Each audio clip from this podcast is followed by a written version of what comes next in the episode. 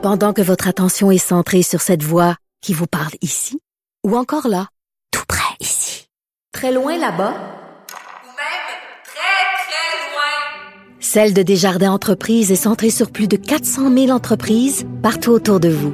Depuis plus de 120 ans, nos équipes dédiées accompagnent les entrepreneurs d'ici à chaque étape pour qu'ils puissent rester centrés sur ce qui compte, la croissance de leur entreprise.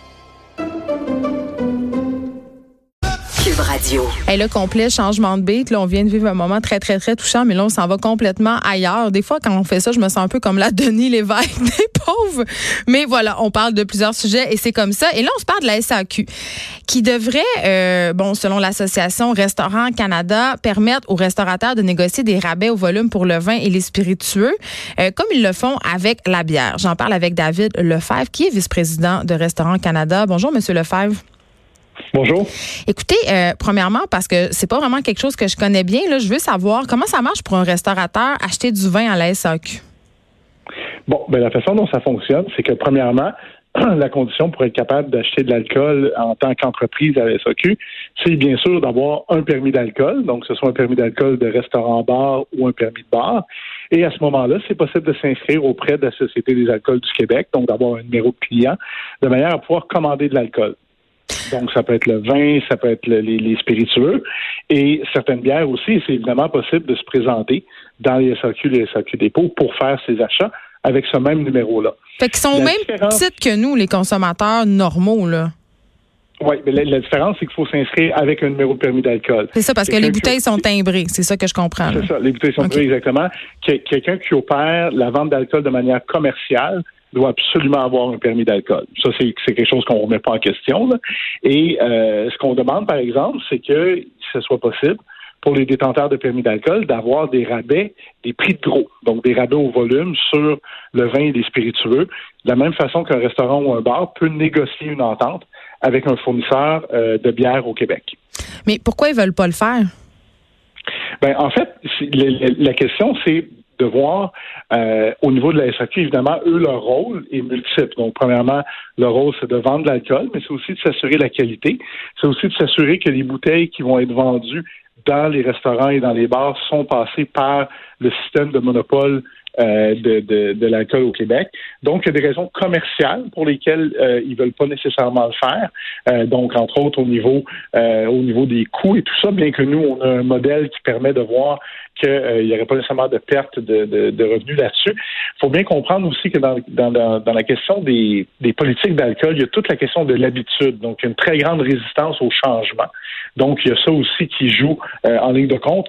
On a eu de très bons succès depuis quelques années au Québec au niveau des politiques d'alcool et on pense qu'on est rendu à l'étape où, euh, où justement le Québec devrait permettre aux établissements licenciés d'avoir des rabais au volume. Ben, je comprends, mais moi, comme consommatrice, mettons, qui va au restaurant quand même assez souvent, là, je me dis, est-ce que, euh, au bout du compte, sur ma facture, ça paraîtrait si vous payez votre vin moins cher? Parce que moi, une des affaires qui me fait sortir de mes gonds quand je vais au restaurant, et j'en parlais en début d'émission, souvent, je m'amuse à aller sur l'application de la SAC pour vérifier euh, le prix des Mhm. bouteilles de vin euh, qui sont offertes sur la carte des vins de tel ou tel restaurant, et je me rends compte que les bouteilles sont vendues deux, trois fois plus cher que le prix de la SAC. Et là, je comprends que la plupart des restaurations font des restaurateurs pardon font leur profit avec l'alcool, mais quand même, c'est la marge de profit, elle est incroyable sur le vin.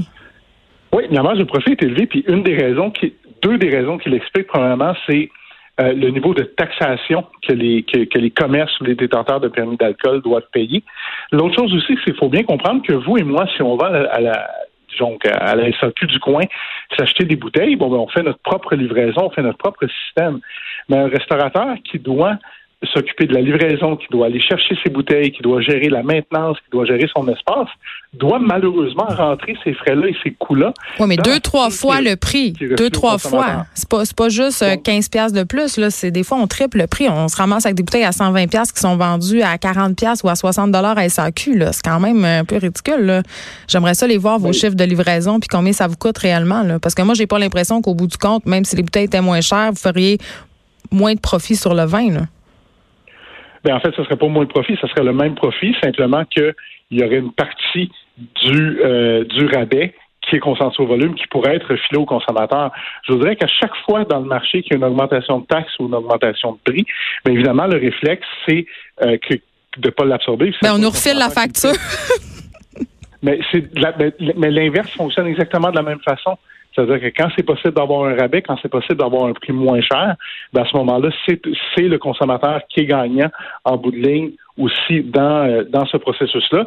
Puis on trouve qu'au Québec, c'est pas nécessairement égal que ce soit des systèmes différents pour la bière, les vins et les spiritueux.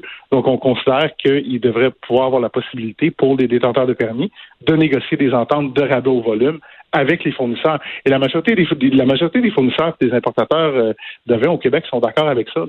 Mais ce que vous me dites, M. Lefebvre, c'est que si vous pouviez avoir accès à ce fameux tarif au gros euh, pour l'achat en volume, euh, au bout du compte, peut-être que vous pourriez vendre votre vin moins cher aux consommateurs au bout du compte, parce ce qui intéresse les gens, c'est la facture. Là. c'est quand même... Tout à fait.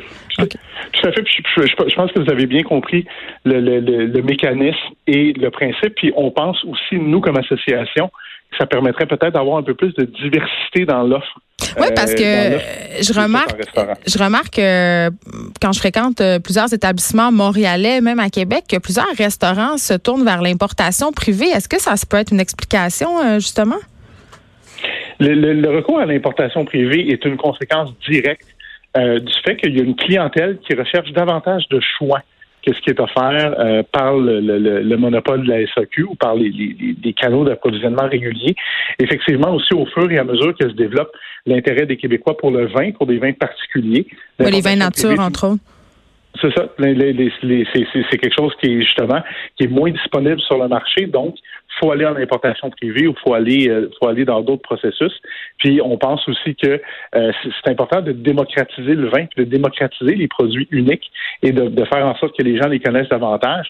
Puis effectivement, la, la, la distribution des prix de gros là-dessus, puis aussi la possibilité d'avoir accès à plus de produits euh, serait définitivement des pas dans la bonne direction. Merci beaucoup, David Lefebvre. Vous êtes vice-président de Restaurants Canada. Je rappelle que vous avez émis un rapport, vous demandez à la SAQ de permettre aux restaurateurs de négocier des rabais au volume pour le vin et les spiritueux, comme c'est le cas pour la bière. Je vous remercie beaucoup. Bonne journée. Bonne journée.